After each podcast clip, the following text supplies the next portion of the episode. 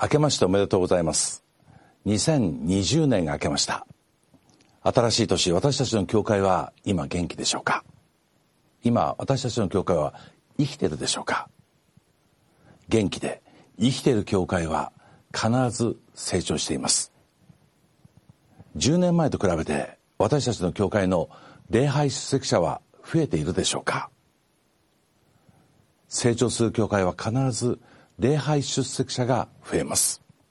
もし減っているとすればそれは衰退している印です。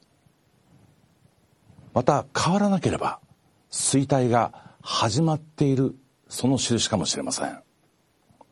教会は常に成長することが神様から求められています。なぜならば大宣教命令をもとに教会が建てられているからです。大宣教命令。すべての民をすべての人々にと強調いたします。マタイ福音書大宣教命令は28章の19節にこう書いています。だからあなた方は言ってすべての民を私の弟子にしなさい。マルコ福音書ではこう書かれています。16章の15節。全世界に行ってすべての作られたものに福音を述べ伝えなさい。すべての人々をキリストの弟子にすること、すべての人々に福音を述べ伝えること、これが教会に与えられた使命です。すべての人々に伝え、すべての人々がキリストの弟子となるのですから、教会は必ず増えていきます。成長していきます。特に、この週末の最後の時代、この使命は本当に全うされなければなりません。私たちの教会に与えられた使命は、この時にこそ全うされなければならないと思います。教会が成長し、そして全ての人々を救いへと導く道、二つあるように思います。一つ目は、今ある教会、既存の教会の成長です。礼拝出席者が増えていく。その量的成長は、教会の質的な成長の結果です。教会が質的に、信仰的に、霊的に成長していかなければ、教会に人々が集まるその数的な問題も解決しません。教会のリバイバルが、霊的なリバイバルが、私たちの教会の成長につながっていきます。私たちの旧霊使命の実現へとつながっていきます。今、私たちの教会に集まってきている教会員の信仰は、生き生きとしてるでしょうか？元気でしょうか？喜びを持って、感謝を持って、賛美を持って、日々の信仰生活が営まれ、そしてまた、教会に集まって、心から神様を礼拝してるでしょうか？信仰の元気さ、信仰の生き生き、どこから来るのでしょうか？もう私たちはそれを繰り返し学んでいます。日々の精霊の満たしです。キリストが約束されたあの精霊の注ぎが日々私たちに向かって開かれています。もう神様は精霊を注ぎたい。精霊は私たちの心に満ち溢れたい。そう願っている。それを私たちが受け取っているかどうか。これが私たちの霊的な元気さの右か左か、あれかこれかその選びの大きな問題です。私たちが毎日毎日精霊のバプテスマを受けて精霊に満たされてキリストとしっかりとつながって一つになっているならば私たちの信仰は元気です精霊に満たされるためには精霊が注がれるためにはそれを受けるためには祈りが必要だということを私たちもまたよく知っています祈りそして精霊に満たされその精霊に導かれた生活。そこから生まれる行動。そこには一つの大きな印があります。間違いのない印があります。精霊に満たされたクリスチャンには必ず証があります。神様が私にしてくださったことの証が昨日も今日も明日もあるんです。それが祈って精霊に満たされたクリスチャンの生活の印です。私たちの生活の中に信仰の歩みの中にこの証が次々と生まれてくることを私たちは祈り求めたいと思います。まず心を開いて精霊を求めましょう。精霊に満たされましょう。精霊に満たされた時にあたかも死んだような私たちの信仰生活が死んだような私たちの教会が生き返るんです。旧約聖書にエゼキエルという預言者の書があります。エゼキエル書です。37章の一節からお読みいたします。主の手が私の上に臨んだ。私は主の霊によって連れ出されある谷の真ん中に下ろされた。そこは骨でいっぱいであった。主は私にその周囲を生き巡らせた。見ると谷の上には非常に多くの骨がありまた見るとそれらは甚だしく枯れていた。その時主は私に言われた。人の子よこれらの骨は生き返ることができるか。私は答えた。主なる神よあなたのみがご存知です。そこで主は私に言われた。これらの骨に向かって予言し彼らに言いなさい。枯れた骨よ主の言葉を聞け。これらの骨に向かって主なる神はこう言われる。見よ私はお前たちの中に霊を吹き込む。するとお前たちは生き返る。私はお前たちの上に筋を置き肉をつけ皮膚で覆い霊を吹き込む。するとお前たちは生き返る。そしてお前たちは私が主であることを知るようになる。私は命じられたように予言した。私が予言していると音がした。見よ。カタカタと音を立てて骨と骨とが近づいた。私が見ていると見よ。それらの骨の上に筋と肉が生じ皮膚がその上をすっかり覆った。しかしその中に霊はなかった。主は私に言われた。霊に予言せよ。人の子よ予言して霊に言いなさい。主なる神はこう言われる。霊よ四方から吹き来たれ。霊よ。これらの殺された者の上に吹きつけよ。そうすれば彼らは生き返る。私は命じられたように予言した。すると霊が彼らの中に入り彼らは生き返って自分の足で立った。彼らは非常に大きな集団となった。主は私に言われた。人の子よ。これらの骨はイスラエルの前科である。彼らは言っている。我々の骨は枯れた。我々の望みは失せ。我々は滅びると。それゆえ予言して彼らに語りなさい。主なる神はこう言われる。私はお前たちの墓を開く。我が民よ私はお前たちを墓から引き上げイスラエルの地へ連れて行く。私が墓を開いてお前たちを墓から引き上げる時我が民よお前たちは私が主であることを知るようになる。また私がお前たちの中に霊を吹き込むとお前たちは生きる。私はお前たちを自分の土地に住まわせる。その時お前たちは主である私がこれを語り行ったことを知るようになると主は言われる。枯れた骨があります。しかしそこに神の息が神の霊が吹き込まれると生き返るんです。私たちの教会が私たちの信仰があたかも枯れてるように思うことがあります。死んだように思うことがあります。しかしそこに神の霊が吹き込まれた時に確実に生き返ります。信仰が慣れている時これを蘇らせるのは神の息です。精霊です。神様がその霊を吹き込んでくださった時に私たちは必ず生き返って神を心から褒めたたえることができるようになります。生き返った信徒の生活の中には証に満ちた素晴らしい充実があります。喜びがあります。感謝があります。賛美があります。この精霊を求めて祈りたいと思います。精霊を求めて私たちの教会が私たち自身が一人一人がリバイバルされることを祈り求めたいと思います。2018年以来様々な教会でいやほとんどの教会で全ての教会で祈りの運動が展開されました。素晴らしいことです。10日の祈り断食祈祷の日そして40日の祈り365日の祈りをやっている教会もあります。神様はこの祈りに必ず応えてくださると思います。さらに祈り続けていきたいと思います。祈りは聞かれるまで祈らなければなりません。精霊よどうか私たちに満ち溢れてください。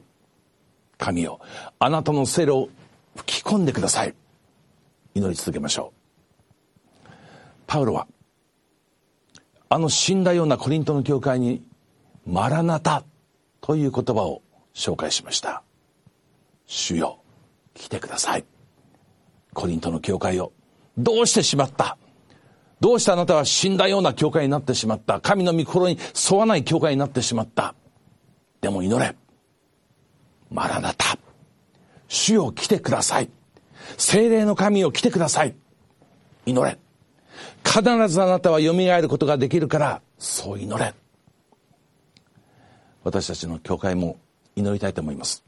そして私たちの教会が本当にリバイバルされた時に私たちの教会は真の神の国へと変えられていくと思います。どうしたら日本の教会はその伝道を進めることができるのか。日本で伝道はどうやったらさらに素晴らしい祝福を得ることができるのか。考えることがあります。教会がより精霊に満たされてより魅力的な神の国に変えられた時に人々が教会に集まってくるのだと思います。私たちクリスチャンがより精霊に満たされてより魅力的な存在になった時により魅力的な神の人になった時に人々が私たちを通してキリストのもとに導かれるのだと思います。教会にそして私たちの心の中に精霊が満たされること。霊が吹き込まれることをもうひとたび祈りましょう。そしてリバイバルされてたくさんの人々がこの教会に集められて共に天地創造の神私たちの唯一の贖い主である神を礼拝できることを祈り求めていきたいと思います。教会のリバイバルこれが私たちの大きな願いであり課題です。もう一つ。日本の宣教が進む。伝道が進む。もう一つの道があるような気がいたします。それは開拓伝道です。チャーチプランティング。新しい教会を作ることです。既存の現在の教会に来ることのできない人々をこちらから出て行って集めて小グループを作りそして小さなやがて改宗へと導いていくこと。新しい教会を立ち上げていくこと。これがもう一つの挑戦であるように思います。教会を作るというのは教会堂を作るということではありません。神を礼拝する民を作るということです。改宗を作るということです。小さな家の教会をたくさん作っていくこと。それがもう一つ全ての人々をキリストの弟子へと導く全ての人々を永遠の命へと導く道ではないかと思います。マルコ福音書一章の35節からキリストの生活についてこう書かれていました。朝早くまだ暗いうちにイエスは起きて人里離れたところに出て行きそこで祈っておられた。シモンとその仲間はイエスの後を追い見つけるとみんなが探していますと言った。イエスは言われた。近くの他の町や村へ行こう。そこでも私は宣教する。そのために私は出てきたのである。そしてガリラヤ中の街道に行き宣教し悪霊を追い出された。この物語の前段にはキリストがガリラヤでたくさんの病人を癒していた物語が出ています。キリストに癒しの力があるとそう聞いてそうしてたくさんの人々がキリストのもとに集まってきたんです押し寄せてきたんですしかしその人々の必要を置いてキリストは他の町へ行こうそして福音を宣教しようそう言いましたそのために自分は出てきたんだ。ガリラヤという小さな教会。その教会を満たすことだけが彼の仕事ではない。彼らの必要を満たすことだけが彼の必要ではない。私は全ての人々に福音を宣教しなければならない。キリストはそう言われたんです。そして、キリストは町から町へと宣教されました。福音を語り伝えたんです。それが彼の使命だと彼は確信していました。教会は良い意味で牧師を解放したいと思います。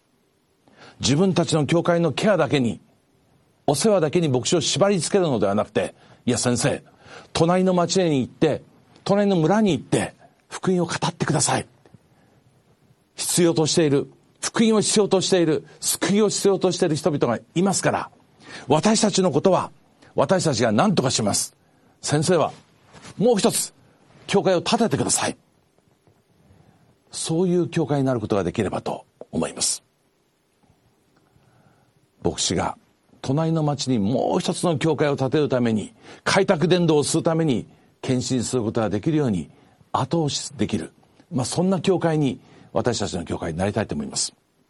教会は長老執事あるいは信徒のリーダーで守るので、もう一つの教会を作るために牧師を押し出そうではありませんか。すべての人々に福音を伝え、すべての人々をキリストに弟子とする大宣教命令、この使命を果たすためです。教会は、今あるこの教会は、精霊と共に守りましょう。精霊と共に、そして新しい教会ができることを祈り求めていきたいと思います。時に、牧師はこの教会から数人の人を連れ出して、新しい教会の建設のために献身するかもしれません。いや、この数人が抜けたらこの教会はどうなるんだという心配があります。でも、その数人を通してまたに10人の教会が建てられれば、明らかにその教会は成長したことになります。既存の教会にとってはマイナスに思えても、全体を見たら、それはプラスになる可能性があります。新しい改修、新しい家の教会を建てるための信仰と勇気を私たちは上から神様から与えられたいと思います。パウロは、あの伝道者パウロは、違法人伝のために召された人でしたが、まさに巡回伝道者でした。町に入ってそこに教会を建てると、その教会に、その町に留まることはしませんでした。その教会をリーダーに任せて、長老に任せて、次の町へと出かけていって、新しい教会をそこにも建てたんです。そして次から次へと町々に教会を建てていきました。建てられた教会は、長老をはじめとする信徒に全てを委ねたんです。牧師にはその勇気が必要です。この教会はあなた方に任せますと言える勇気が必要です。神様があなた方と共にいて、キリストが共にいて、あなた方を守ってくださるので、私はもう一つの教会を建てに行きます。その信仰が必要であると思います。パウロがエルサレムに行くことを決意して、ミレトスという町で、長老たちに別れの説教をいたしました。その時、彼が長老たちに語った言葉を読んでみたいと思います。使徒言行録の20章の28節どうか、あなた方自身と群れ全体とに気を配ってください。精霊は神が御子の血によってご自分のものとなさった神の教会の世話をさせるためにあなた方をこの群れの監督者に任命なさったのです。長老は精霊によってその教会を世話するために召された存在です。牧師がいなくても長老がいれば、あるいは信徒リーダーがいれば、教会は神によって、精霊によって支えられていく。パウロの確信でした。長老に全ての教会のケアを委ねたのです。20章32節にはこう書かれています。そして今、神とその恵みの言葉とにあなた方を委ねます。この言葉はあなた方を作り上げ、聖なるものとされたすべての人々と共に恵みを受け継がせることができるのです。パウロがもう一つ委ねたのは長老だけではなくて神の言葉でした。神の言葉、聖書があるから、あなた方は大丈夫だって。恵みの言葉によって、あなた方は道をはっきりと知ることができる。そうパウロは言いました。セブンス・アドベンチストは聖書の民と言われます。聖書をよく読んでいる。よく学んでいる。本当に御言葉に生きるならば、私たちの教会が、牧師はいなくとも迷うことはありません。まっすぐに天国に向かって歩み続けることができます。パウロは、長老と聖書に教会を委ねました。そして自らはさらなる開拓伝道へと献身していきました。パウロのこの伝道者のそのスピリッツを24節にこう告白しています。使徒言行録20章の24節しかし、自分の決められた道を走り通し、また、主イエスからいただいた神の恵みの福音を力強く明かしするという任務を果たすことができさえすれば、この命すら決して惜しいとは思いません。神の恵みの福音を力強く明かしすること。これがパウロの願いでした。これが自分に与えられた任務である、ミッションであると彼は信じていました。彼のテーマはいつも、もう一つの教会、もう一人の救いでした。もう一つの教会を立てさせてください。もう一人を救わせてください。キリストへと導かせてください。これがパウロの祈りでした。これを私たちの教会の祈りにしたい。神様、この教会からもう一つの教会を生まれさせてください。もう一人の人を救わせてください。次から次へと新しい改宗、次から次へと新しい救われる人々、祈り求めていきたいと思います。私たちの教会が本当にリバイバルされて、もう一つの教会を開拓することができたら、素晴らしいことだと思います。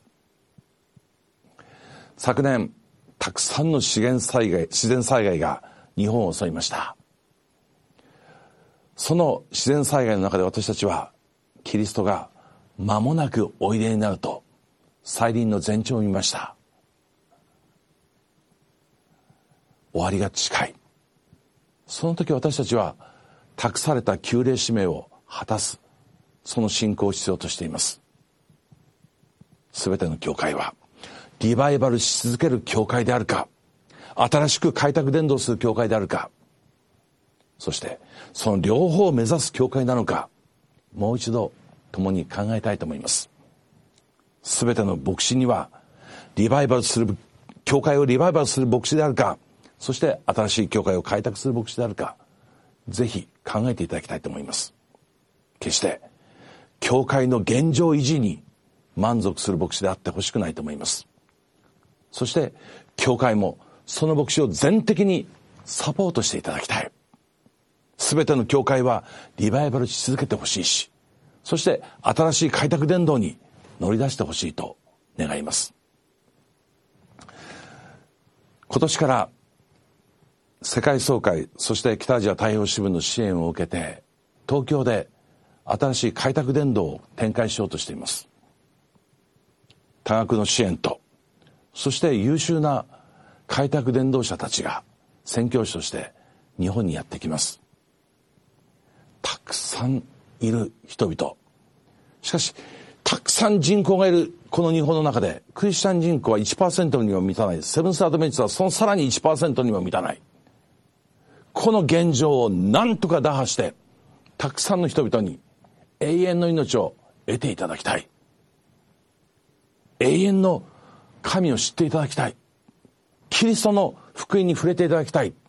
その願いからこの企画は生まれました。どうか、この企画のことも覚えてください。ミッションアンユージュアルイン東京。今までかつてなかった方法で、この宣教が展開されようとしています。そしてそれが全国的に広がること、やがて全ての教会が開拓伝道教会になることを私は夢見ています。精霊の導きの中で、今あるところからさらに一歩前進する2020年でありたいと思います。教会のリバイバルのためにも、開拓伝道のためにも、献身が求められます。精霊の働きに身を委ねるときに、私たちには全的な献身が求められます。精霊は私たちに働くときに私たちに自己放棄を求めることがよくあります。今までのあなたのその生活を、その考え方を捨てなさい。そして全て私の導く道へと進みなさい。大きな犠牲を払うような気がします。しかし、その犠牲を払わなければ、私たちは精霊に用いられる器とはなり得ないし、精霊が本当に願っているようなクリスチャンにもなれないし、教会を叩けることもできないことを覚えたいと思います。神様は、より素晴らしいものを与えようとして、私たちに自己放棄を要求します。犠牲を要求します。しかし、その導きに従った時に私たちの知らなかった素晴らしい信仰の世界が展開することを覚えたいと思います。牧師を開拓伝道に送り出せば、教会員には犠牲が必要でしょう。牧師も今まで以上に働かなければいけないので、犠牲が必要です。覚悟が必要です。しかし、その犠牲と覚悟とともに、キリストは私たちを押し出してくださり、共に導いてくださると約束してくださいました。覚悟があって初めて宣教使命、また旧礼使命というものは果たせます。大宣教命令をもう一度読んでみたいと思います。マタイ福音書28章の18節から。イエスは近寄ってきて言われた。私は天と地の一切の権能を授かっている。だから、あなた方は言って、すべての民を私の弟子にしなさい。彼らに、父と子と精霊の名によってバプテスマを授け、あなた方に命じておいたことをすべて守るように教えなさい。私は世の終わりまで、いつもあなた方と共にいる。宣教命令、大宣教命令に従う教会と共に、クリスチャンと共に、キリストはいつも共にいると約束してくださいました。